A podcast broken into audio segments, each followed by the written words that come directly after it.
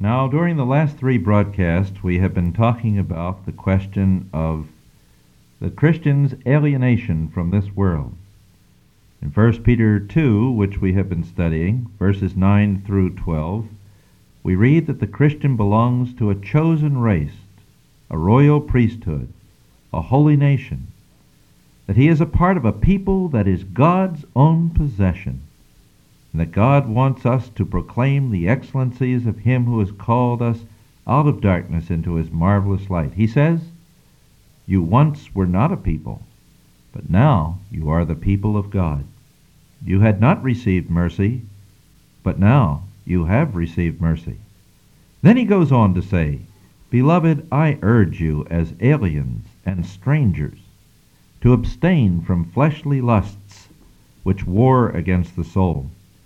Keep your behavior excellent among the Gentiles, so that in the thing in which they slander you as evildoers, they may, on account of your good deeds as they observe them, glorify God in the day of visitation.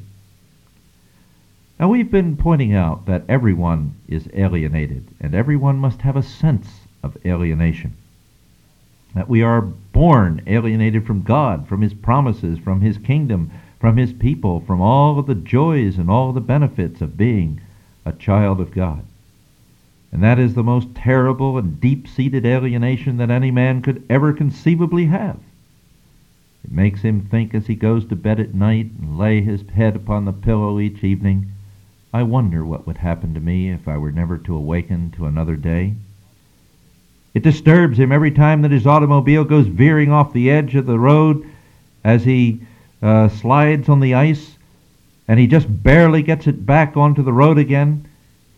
It disturbs him and makes him think, I wonder what would happen if I never were able to come out of that slide. I wonder what would happen if during this sickness I should not get well but worse and worse and die. There's a terrible sense of alienation that dogs the very footsteps of every man and traces him and tracks him down until it finally gets him in hell if he doesn't know Jesus Christ as his Savior. That's an awful thing to have walking side by side with you through this world.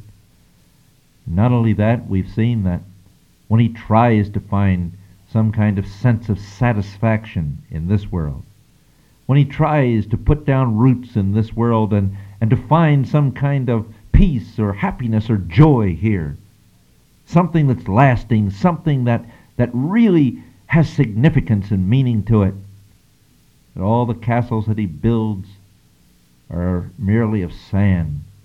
They go washing out with the next wave of life.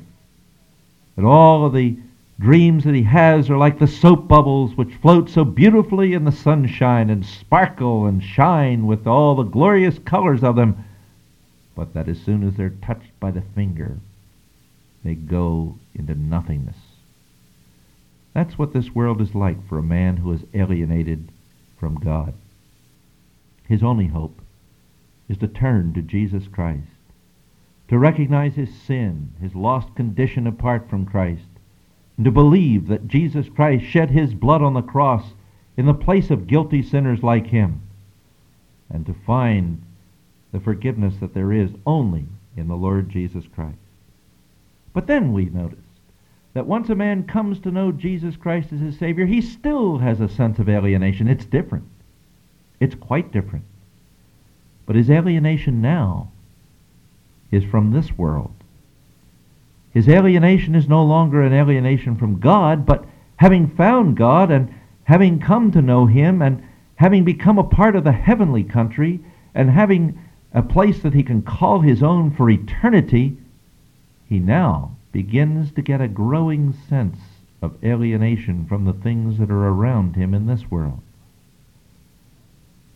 The problem that the Christian has is that often he doesn't have that sense growing soon enough or fully enough, but lives very much like the world around him.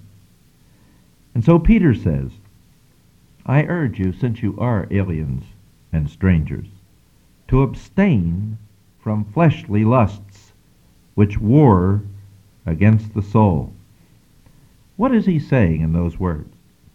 Well, he's saying that the Christian who belongs to another country, who lives here in this world but belongs to the heavenly country about which God speaks in Hebrews 11, that country which the saints of faith looked forward to and walked toward through their lives and desired with a deep passion, that when you belong to that country, you must cultivate different desires and different tastes from those who live here. When you go to a foreign country, one of the interesting things that you find in that country is that the ways in which people live and the foods that they eat are very different from your ways and from your food. Sometimes they're the hot spices that just burn your mouth off. But they're the daily kinds of uh, meals that people eat in those countries.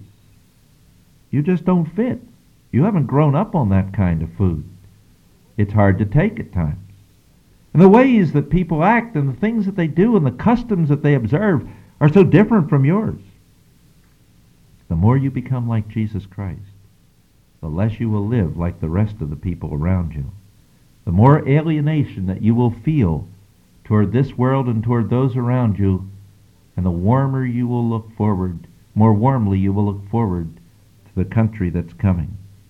Now, this doesn't mean that you become alienated from people in the sense that you're no longer active or useful. Exactly the opposite is true.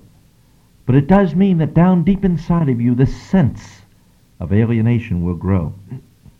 And so, because you must cultivate different desires and tastes, because God Himself demands that you abstain from those things that are fleshly desires and lusts in this world, you must be a different person from those around you. God won't let you be the same.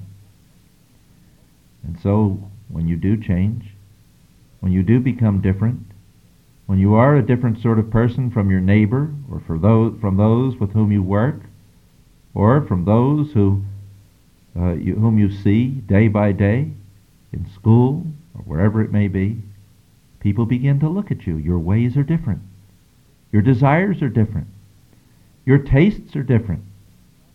Just the way that you handle the same problems that they face is going to be different. They're going to think you're queer. They're not going to like it. They're going to try to get you to do what they do. They're going to try to get you to follow their ways and to cultivate their desires and their tastes. But God says, no, you're to abstain from the ways of this world, from those fleshly desires that wage war against your soul. There's got to be a difference, a radical difference, a radical cleavage between the ways of a Christian who is a foreigner in this world and the ways of an unsaved man who is at home with the ways of those who do not know God. Tomorrow we're going to talk about what these fleshly lusts are that wage against the soul. So tune in for our next broadcast at the next time, and we'll be discussing that question. Now, Lord, we do ask that you'll help us to recognize the need to be different, radically, totally different from those around us who do not know Christ. For we ask it in his name, amen.